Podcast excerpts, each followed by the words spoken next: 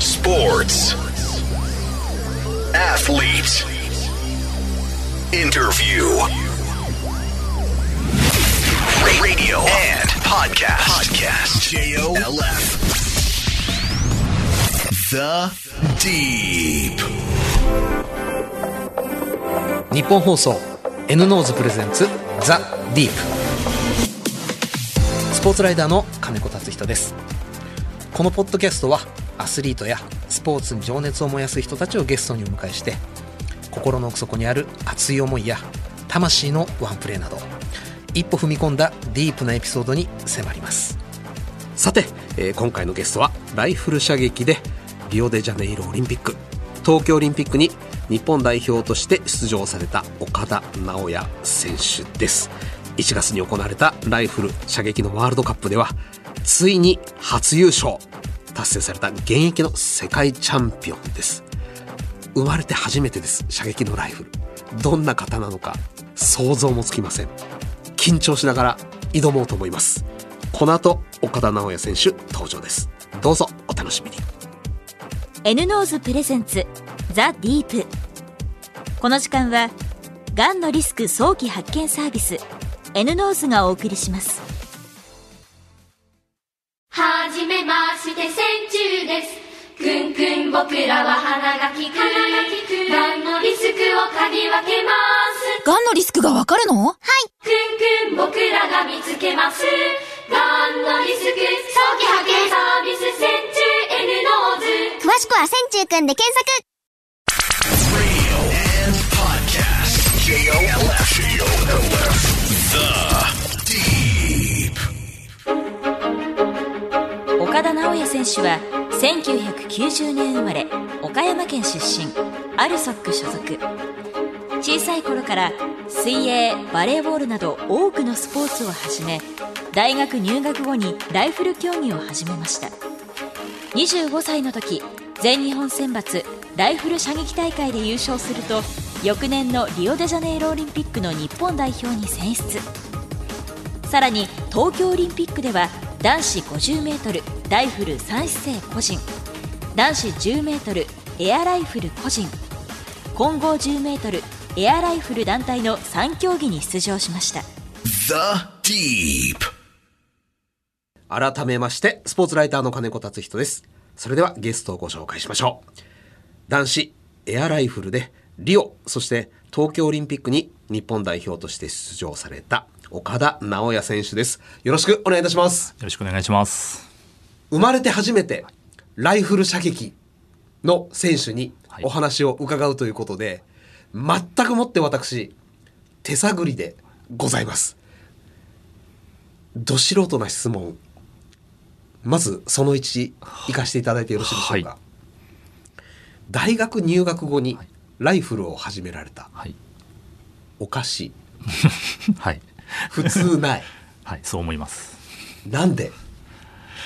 やっぱ珍しさと、その入った大学に射撃部があったっていう、まあラッキーですね。巡り合わせが良かったっていうのが射あると思い撃ます。部はい。そう私も部活がないと、個人的にも始めてないと思います。えっと高校まではどんなスポーツやられてたんですか私はもう2歳半からうん高校3年生まで水泳をやっておりました。ほう、なぜ辞めた大学に水泳部があれば、そのまま流れで水泳部に入ってたと思います。ちょっと待ってください、はい。射撃部ある のに水泳部がないなかったです。大学はい。でも何か運動部には入ろうとそうですね。やっぱりずっとスポーツをやってたので、スポーツをやめるっていう考えはなく、元井、はい射撃ってスポーツだったんですねそうですね。体育会に所属していたので、スポーツだと考えて 始めました。いおー他に選択肢はなかったや、ありました。やっぱり大学からこう始めやすそうな標的射撃、まあ、標的競技で、うんアーチェリーや弓道も候補に入ってたんですけど、やっぱその中でも初めて見た珍しい射撃を、まずは選んでみました。入部しましたはい。いかがでした最初は、まあ、競技をすぐ始めるっていうことも、まあ、法律的には難しいのでえどうしなければいけないのそうですね、まあ、まず銃を持つには警察で銃刀法に関するペーパーテストに合格して難易度は一運転免許そうで証すねの難しさを10としましょあ一般的には運転免許と同じぐらいと言われてますうまあじゃあはい誰でも取れる、はいあでも誰でも取れるんですが私は34回落ちましたあれはいえっとまずペーパーの段階でだいぶ落ちこぼれなだいぶ足踏みしました当然同級生みんな一発で受かってますよねほぼそうですねそういう人が多かったですねまあ紆余曲折あってライセンス取れた、はい打てる日が来たはい初めて打った銃はああもので言うと「ワルサー」という映画おいお いおい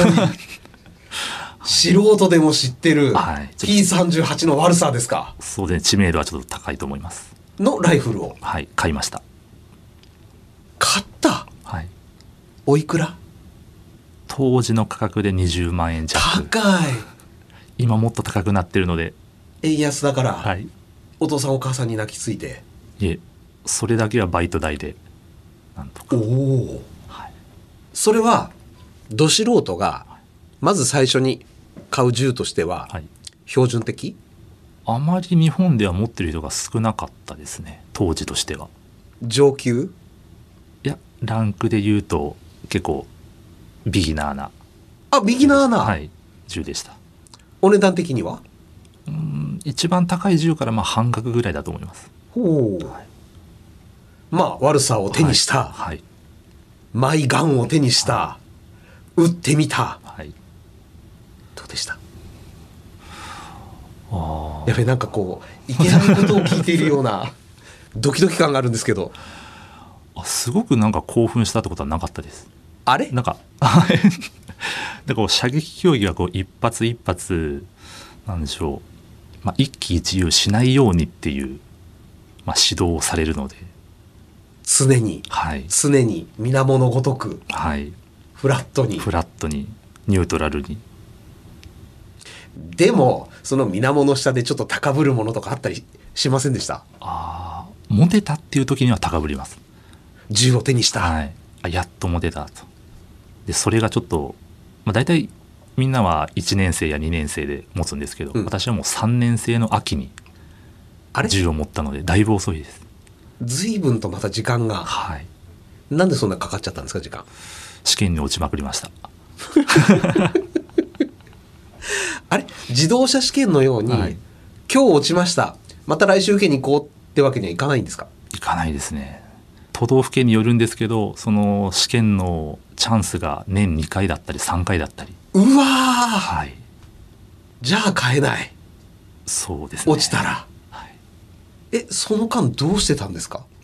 そこでは射撃部にもう弾の出ないシミュレーターの銃で練習してましたそれ自動車教習所に行あそうって路上に出られないのと一緒じゃないですかそうですねうまくなりますそんなんであ知ってますシミュレーターで出してた点数と実際の銃で出してた点数がほとんど一緒でした最初のうちはなので練習になっていたと思いますそれ誰でもそう私はまあたまたまうまくいったと思います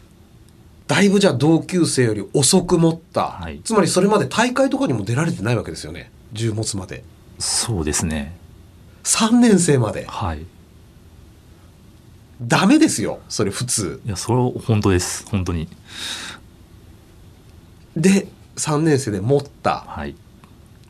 内なるゴルゴがいたわけですかそうですねうわいきなりそこで才能発揮いえ最初の1年はそんなに4年生になっちゃいますけどはいそうなんですよインカレ、まあ、全国大会も一度しか出てないので4年生のはい波以下の射撃部部員なんじゃないもでうすかそうですはいどこから右肩上がりが始まったんですかああそれで言うと競技力の伸びで言うともう始めた頃からずっと右肩上がりだったと思いますなのでこうやめるっていう選択肢はなくうんどんどん続けていこうっていうじゃあシミュレーターのの点数もどんどんどんどん上がっていっていたああそうですねほうちなみにその大学生の頃インカレってはい何人ぐらいが出るものなんですか、一種目100人ちょっとえ結構いるのあねいますそれも全国から選抜された100人強がつまり底辺はもっと広いわけですねそうですインカレに出るにはもちろん予選もあるはいで3年生まで何にも銃撃ててなかった人がいきなり4年生で予選突破はいインカレ本大会出場はい順位はどうでしょう20位以下40位以上ぐらあいのれ感じだった割と普通普通ですはいあ岡田君割とうまいよぐらいですねそうです射ね撃の世界だはと、い、いやうまいよとも言われないぐらいっああ知ってる知ってるあそこの岡田なぐらいて言われたらいいんですけどまだそんなレベルじゃなかったです未来が見えないはいで大学4年ではいやめません普通ああやっぱ始めたのが遅かった のですぐにはやめなかったんだと思いますしではいも、それこそトップエリートであれば射撃部のある企業に入ってはい続けるっていう選択肢企業の方から提供していただけることもあると想像するんですよ、はい、岡田さんの場合は私は大学出た後に、はいまあ、実家に帰って、まあ、家事手伝い家業手伝いのような形で農業そうでしたはい、をやられてたとはいまあ、手伝いなんですけど、はいすごく乱暴な言い方しちゃうと、ほぼほぼニートそうです 否定できませんオリンピック見えねえどうしてそれが大体私たちより先に始めた方って高校入学から射撃部に入ってそんな始めるんです高よ校あるのはい、でも割と各都道府県に23校ずつぐらいありますそれもすごすごく珍しいんですけどちなみに、はいその中で全国大会優勝常連みたいな学校って名前挙げていただいていいですか高校で埼玉県栄北高校埼玉栄ではなく栄北栄北ですね、はい、ほうあと大分県由布高校由布高校はいどれもこれも甲子園とは全く縁のないあそうですねそことはかぶってないと思います甲子園にも高校サッカーにも高校バレーにもかぶってないですね、はいでまあ実家のお手伝いをしながら練習っていうのはどこでしてたんですか岡山県の射撃場であやってまあしたるんだそうですね、まあ、各都道府県に一つずつぐらいは実は射撃場がありますでもそれってもうほぼ趣味の人レベルじゃないんですかそうです天気はそうですねもしかしたらその社会人1年目の時に全日本選抜の大会で3位に入ったことかもしれないですえっ、とごめんなさい社会人生活というのは先ほどちょっと失礼な言い方をした、はニート生活1年目ということですかそうなりますねえっ、とインカレでは20位から40位ぐらいはいだった方が自衛隊の方とかいますよね社会い人まだすと、はいそれから今所属なさってるアルソックの方とかもきっといらっしゃいますよね当時はまだ当時なかったんだ、はいまだ射撃部なかったですまあでも力入れてる企業ってありますよねきっとはいいくつか、はいを差し置いて3位に慣れちゃいましたな ぜ環境だって全然劣ってるでしょ、岡田さんがややられたそうですねトッププレイヤーに比べるると、毎日で、まあ、練習できるという環境ではなかったのでどうして自信はあったんですかいえまあ無欲でいけたと思います全く自信はなくそれはでも射撃業界に衝撃走りますよね誰なんこいつってなった方もいるかもしれないですけど、うんまだそこで優勝したわけじゃないのであまりマークされてなかったと思いますじゃあ人生そこから劇的に変わったというふうにはならないですねそうですねそでもこが、はい、一つのスタートっていう形だったと思います何が始まったんですかそこからでもそこからもやっぱり右肩上がりにどんどん点数は上がっていってなぜだでその翌年には全日本社会人選手権うんで優勝できましたえっ、と本職の銃を撃つ方も参加している、はい自衛隊の方も参加している大会ですか、それははいそれと岡山のニートがはい戦ってはい勝ってしまったそうですねそれはゴルゴ13が僕と打ち合って負けるぐらい無茶なことだと思うんですけれどそれも無欲そうですね勝ってやろうとか自分が勝てる実力だとかそういうことを思わずに挑んだ結果たまたま勝てましたそれが社会人2年目はいそれでどうなったんですかでその後もやっぱり点数はどんどん上がっていってでそうなってくると、まあ、ナショナルチームの選考会とかに出てみたらどうかっていう、まあ、他の選手からの誘いがありましてほでその社会人選手権を優勝した翌年に初めて日本代表を選考する選考会に出場してみましたう所属って出るじゃないですか、はいその時点で岡田さんの所属はは岡山県ライフル射撃協会という漠然とした所属になってなるほど。 まあ仕方なくそこ所属になってるって感じですね。はいちなみに、その社会人での最初の2年間、はいコーチとかはいえ、いないですね。 我流そう、そうですね。我流といえば我流、独学といえば独学で、はい、頑張ってました。独学、どこからやっぱネットの知識が大きいですね。ネットにあるのね。はい、レアですが、探せば少し出てきたりします。いや、今回あの、岡田さんをインタビューするにあたって、お話を伺うにあたって、いろいろ僕も資料を探したんですけれど、人生で一番資料が見つからなかったんですよ。いや、それは申し訳ないです。 マイナー種目なので。でも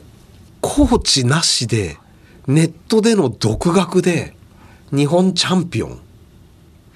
そうですね。まあ、社会人という枠ではありましたが、社会人チャンピオンと日本チャンピオンはまた違うんですか、そうですね。でも社会人チャンピオンン、の方がすごそうじゃないですか、はいいや、やっぱり全日本選手権はまた別にあるので、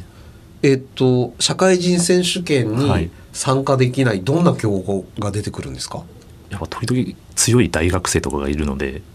学生はい、そういう選手が全日本選手権も取ったりする年がありますね、で3年目は社会人はい、そこでナショナルチームの選考会に初めて出た時最初の試合で日本記録を打ちまして内なるゴルゴがいたんですね岡田さんの中にそうですねあまり感じたことはないですが 社会人3年目、千えっと2015年はい翌年にはオリンピックが控えておりますはいそこでがぜ見えてきちゃったオリンピックそうですね当時としては東京オリンピックがもう決まっていた段階なので、はいやっぱ周りからも東京オリンピックを目指すのみたいな話は結構出てたんですねほはい、なので、まあ、東京オリンピックは目指しますううんでリオは、まあ、間に合えば頑張ってみますぐらいの感じでした間に合えば、はいつまりまだ足りないものがいっぱいあったそうですねまあ2015年1年前に初めてその日本代表を決める試合に出ていくような形だったので、うんまだ世界での戦いっていうものが全然見えてない状態でしたほうなのにはいまあ蓋を開ければ日本代表になれてそれ選考会とかで勝ったということなんですかそうですねなぜ勝てる 俺って天才かもって芽生えてきませんどこかにいやそれとはまた逆の心境だったと思いますというとやっぱり一般的にはこう周りの近い選手との争いっていうものに目を向けると思うんですけど、はいやっぱり私はこの世界のトップの点数だったりそういったものを意識した結果、まあ、自分はまあまだまだいけるなっていうこう伸びしろを感じたりしていたと思いま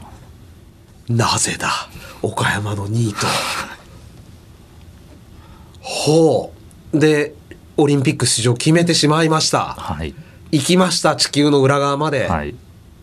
まさかそれがでも初めての国際大会じゃないですよね。ではなかったです何回か経験してた。そうです2015年のうちに、はい、ワールドカップなど行って経験してましたどうでしたそれは。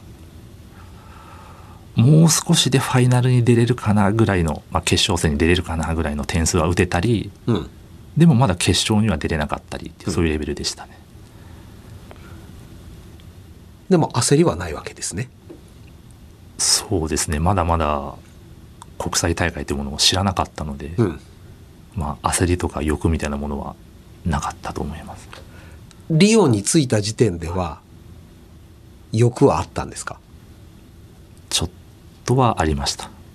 どれくらいのまあ、メダル取ったらこう人生が変わるんじゃないかみたいなものが少しだけ迎えた本番。いかがでしたかうまくいったところもあればうまくいかなかったところもありうん。で結局決勝には残れずうん。負けてしまいましたねショック想定内どちらかというとまだ想定内だったと思います、うんはい、となると次への意欲は高まりますよね。はい、これはもう直前になって、え、オリンピックですかっていう2015年段階と違って、もう4年はい先、見据えますよね。メダル取るつもりだった。絶対に取れるとは言えなかったですが、うん。その4年間があれば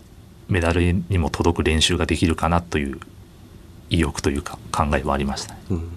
所属先はどうなってたんですかその時点では。リオが終わった時点では。そのリオオリンピックの出場権を獲得した後、うん。今の所属のアルソックから誘いを受けましてまだ射撃部がなかったアルソックさんから。いえ私が入社する前年に射撃部できてたんだはいなんか持ってるな、この人。そうですね私もこう巡り合わせが良かったと感じていますじゃあ、劇的に練習環境とかも変わったんじゃないですかそれで。環境はまああまり変わらなかったですあれ あれ岡山で練習してるんですか相変わらずじゃあその時点ではまだはいリオの頃は岡山を拠点にやってましたえっ、とそれが変わったのはいつ頃2019年にナショナルトレーニングセンターにはい射撃場が新しく、すはい、できたのでそこから大きく変わりましたねえあの西ヶ丘のあそこにあそう射撃練習場があるんですかありますへえそれまではその隣の JIS 国立科学スポーツセンターはいの方に、まあ小規模な射撃場があったんですけど、うんまあ、そこで、まあ、合宿など大きいものができる環境ではなかったので、うんそれが大規模なものが新しく設置されたのでそこからが練習環境大きく変わったと思いますあの人によって選手によって感じ方は違ってたと思うんですけれども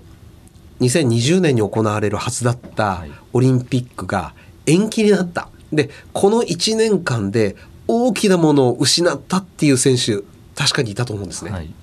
でも今のお話伺ってると岡田さんにとってはむしろポジティブじゃないですか1年伸びたのその準備よりひ水野の濃い練習をする時間が伸びて、い、かがでしたいやそう思いますし、まあ、不幸中の幸いといいますか、うんそのコロナ禍が始まったあと数ヶ月間射撃場がこう閉鎖になったりして、うん練習ができない時時期があったんですね、はいやっぱその頃少しだけ休めたっていうことが、まあ、後の競技力向上につながってるかなと思います。休めたはい、休み必要はい、どこに疲労はたまるんですか岡田さん体は体の疲労はあまりないです。まあ気持ち言うそうですね気持ちの部分だったり悪い癖だったりそういったものが解消されるっていう意味で休養が大事だなと思います。もうこれ僕想像するしかないんですけど、張り詰めて解いて張り詰めて解いてはいのきっと繰り返しですよね。はいそれが張り詰めきれなくなってきちゃったりもするんでしょうか疲れてくると。射撃競技ではあまりそこまでの負荷はないかもなとほう何がスコアであったり調子に影響を及ぼしてくるんですか岡田さんの場合。よく射撃競技では、まあ、メンタルの面うん自分の感情だったり、そういったものが大事と言われるので、うん、まあ、私はそのメンタルの部分コントロールできるところで言えば自分の感情だったりそういったものを、まあ、うまくいい方向に持っていこうかなと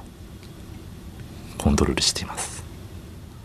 飲み込まれちゃいけない感情に。そうですねだって話してこうやってお話しさせていただいても一定ですもんねテンション絶対にヘビーメタルとか聞かない方な感じですもんねいや結構ロックパンク好きですああれ あれ心揺らす音楽だと思うんですけどあそうですねオフの時だからこそ聞くのかもしれないですねほうで迎えた2度目のオリンピックはいこれはいかがでしたか大変でしたリオの時に比べるとご自身に対する期待値も上がってますよねご自身の中できっと、はい周囲も期待するようになってますよねはいその期待っていうのが、うんオリンピックの国内選考会でうんまた日本記録を打ちまして、跳ね上がりますね、はい、でそれが当時の世界記録を超える点数だったので天井まで跳ね上がっちゃいますね、はより周りからの期待は高かったかなと思いますそれは喜び苦痛いや苦痛ってものはないですね重圧楽しみ楽しみ おいおいおいおいポジティブなことしか起こらんぞそれでは、はいっていうふうにちょっと気持ちの持っていき方をいろいろ考えています、イケイケですねじゃあもう気持ちとしては、穏やかにはいで本番ですはい、どうでしたかあまり地の利を生かせずに地の利あるんだやっぱりやっぱ日本杯日本開催っていうところがうまく使えば地の利を得られたかなと思うんですが地の利というのはどういうことですか風を知ってるとかそういうことあありますねそれもあとは日本の気候だったり湿気の多い暑さですねそれもやっぱり射撃に関係してきますか、してきます6月の北海道で打つのと東京で打つのとでは違うんですね。はい全然違いますそれは照準の合わせ方が違ってくるということなんでしょうか。いややはりその気温に対する体勢だったりうん。あと競技の時は結構分厚い布でできたジャケットなどを着て打つので暑い。暑いです消耗する。はい海外勢には辛いぞ東京のはいチャンスタイム。はいなのに、そうですねやっぱまだその頃がコロナ禍だったので、うん。やっぱり私たちもその暑い環境の中で外の射撃場で練習するっていう機会も少なく生かしきれなかったアドバンテージ。そう思いますで、2度目のオリンピックも終わりましたけれど、射撃というのははい、選手寿命、はい何歳ぐらいまで表一般的にあるものなんですかもちろん人にも国にもよるでしょうけれど、 4 5 0歳ぐらいまで、まだまだ全然いけるわけですよね、はい、やっと中堅っていう感じだと思います世界のトップも確実に見えてきたはいで今年1月はいワールドカップ初優勝はい見えてきましたね本当にそうですねやっと実績として何か残せたかなと思います世界タイトルまず一つはいパリオリンピックの目標は未だオリンピックで決勝進出をなせていないのでまずは決勝に行って戦いたいと思います戦う上ではい強豪国、ライバルになる国っていうのはどういうところになるんですか今だと中国やインドインド強いですはいこれもまた他のスポーツとはまた随分違うなそうですね人口が多いっていうのもありますし、うんあとは中国やインドは過去オリンピックで射撃競技の実績を残してますので、まあ、その中で国としてより強化できるっていうものだったりあとはちょっとブームになったりして射撃競技を始める人が多かったりっほていうところが、はい、影響してるかなと思います。スキー滑りながらのあの射撃だと、はい圧倒的にヨーロッパ勢強いじゃないですかそうですねバイアスロンバイアスロンはいヨーロッパ勢はどうなんですかもちろん強いですあもちろん強いはい、でも国として強いのはどこかと言われると中国インドかなと思いますでもそういう人たちを抑えてワールドカップ勝たれたわけですよねはいこれからは標的にもされるわけですよねそうですね少しは私の認知度が世界で上がったかなとあのまだようやく中堅に差し掛かった頃だとおっしゃってましたけれども、今から振り返られて岡田さんの中にある何がこんなにも射撃に向いていたと思われますか言い方を変えると、どういう子が射撃に向いてますか細かい動きを正確にできたり、細かい動きを正確に。はい、あとは指先や足先まで自分の体をコントロールするっていうスポーツをしてきた人たちでそれがまあスポーツじゃなくても、まあ、書道だったり、書道、はい、そういったものでも射撃に向いてるんじゃないかなと思います射撃人口を増やしたい岡田君、はいリクルート行ってくれって言われたらどこを回りますかまずは私の出身の水泳に行くかもしれないです指の先まで使う足の先まで使うですしやっぱり水泳を習う最初の頃はなんか指先足先まで意識して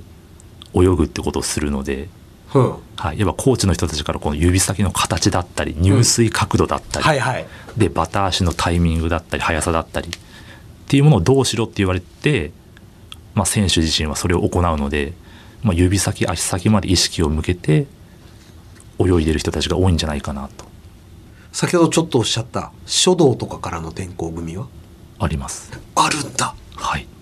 あるんだもう今までスポーツをやったことないっていう人たちも、はい、すっげえ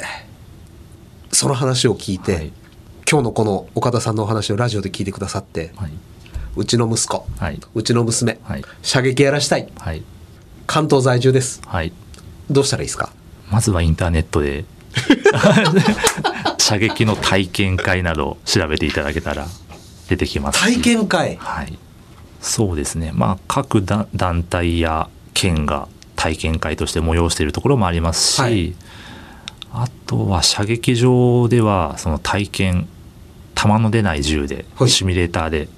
体験できるっていうところもありますのでもうそれもす私は全て把握してないので、はいそれも、まあ、ネット頼りですけど調べていただけたら関東近郊でかなりの数あると思います。年齢制限とかはどんな感じなんでしょうか例えば小学生がやってみたい、可能ですか可能ですうわあ絶対ちょっと息子にやらしてみようはい試しに一度だって銃を撃ちたがらない男子ってなかなかいないじゃないですかはいでほとんどの日本人は銃撃ったことないまま人生を終えていきますけどはいシュミレーターとかで当たったっていうだけで十分楽しいですよねそうですねそこに楽しさを見出せる選手がより上に行けるんじゃないかなといやいやいや見出せない人いないでしょなかなか質問はいリスナーの方から頂いただいてるんでご紹介させていただきますね、えー千葉県鎌ケ谷市ラジオネームルミネールさんアメリカではハンティングが冬のホビーとして人気と聞いたことがあります、はい岡田さんはハンティングはなさらないんでしょうかカモウチとかイノシシ狩りとかやったことはありませんやりたいとはあまり思わないんですが、うん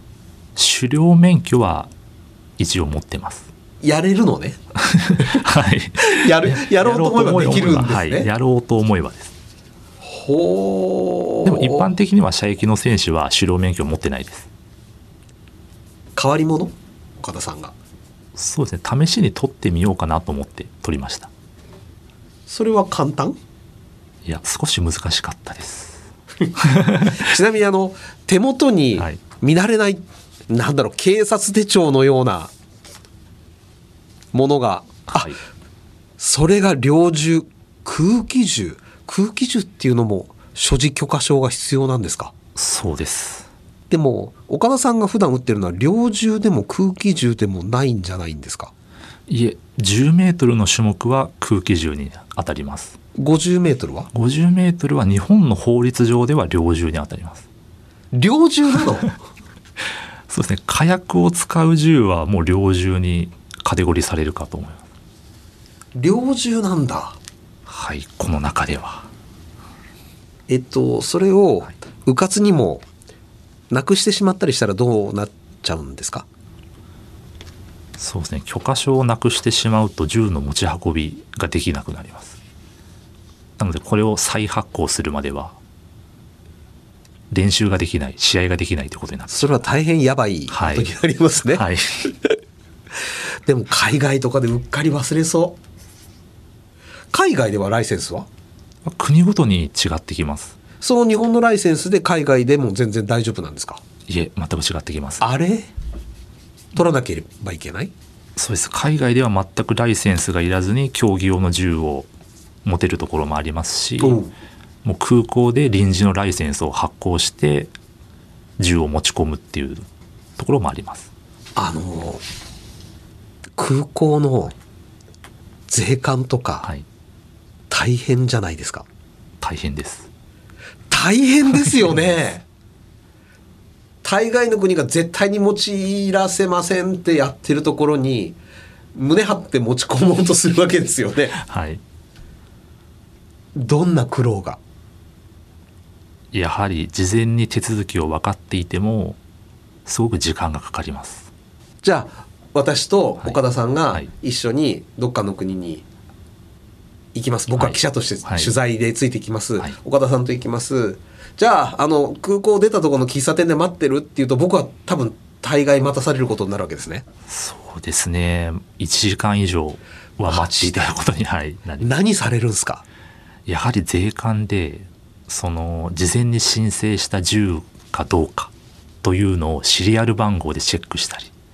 などされますので、ほうはい。そこで一人一人チェックしていると、まあ、チーム全体で時間がかかったり、といっうたことわが起きてきます。うわじゃあ空港着いて何時の電車に乗りたいあるいは乗り乗り継ぎ国内線で何時のとかいうのも結構スリリングですねそうですね。はい。そんな大変なんだやっぱはい。ちなみに最初に買ったワルサーの銃は20万円だったはい。今使われてるのはどこのどれくらいのお値段の銃なんですか今も悪さなんですが、少し金額は上がって、50万ほど。最初のワルサーと何が違うんでしょ一つ新しいモデルになっています。う最新モデル、はい。えっ、とスペックとかはあまり変わらない 良くなったと言われてるんですが、うん実感するほどのものはないかな と。それはメーカーからの提供になるんですかトップ選手になるとっていう方もいますし、私は購入してます。でもワールドカップ勝って勝って勝ちまくっていくと、はいワルサーの方から使ってくださいになる可能性もあるわけですよ可ね能性あります。で岡田さんがご覧になればああいつはあそこの何使ってるってのはやっぱ分かるわけですよねそうですね。はい今世界のトップクラスまあ岡田さんもトップクラスですけども、人気の銃は今は悪さです。ワルサーの時代が来ているはい。前は前はファインベルクバウという銃がそれどこどこの国ドイツですあやっぱりワルサーもドイツ製ですはいはい、なんかキリがないな話が 出るとえっとお時間となりました今日はリオ東京オリンピックライフル射撃の日本代表岡田直也選手にお越しいただきました長い間ありがとうございましたありがとうございました。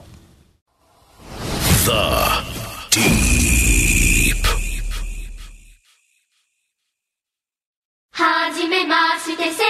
中ですくんくん僕らは花がきくがんのリスクを嗅ぎ分けま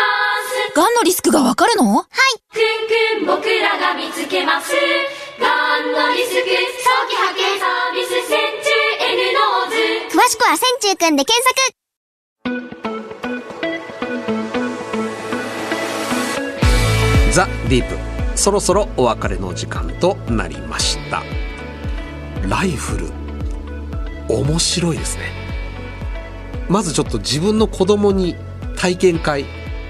やらしてみようかな連れてってみようかなと思いましたし岡田さんともまたこれ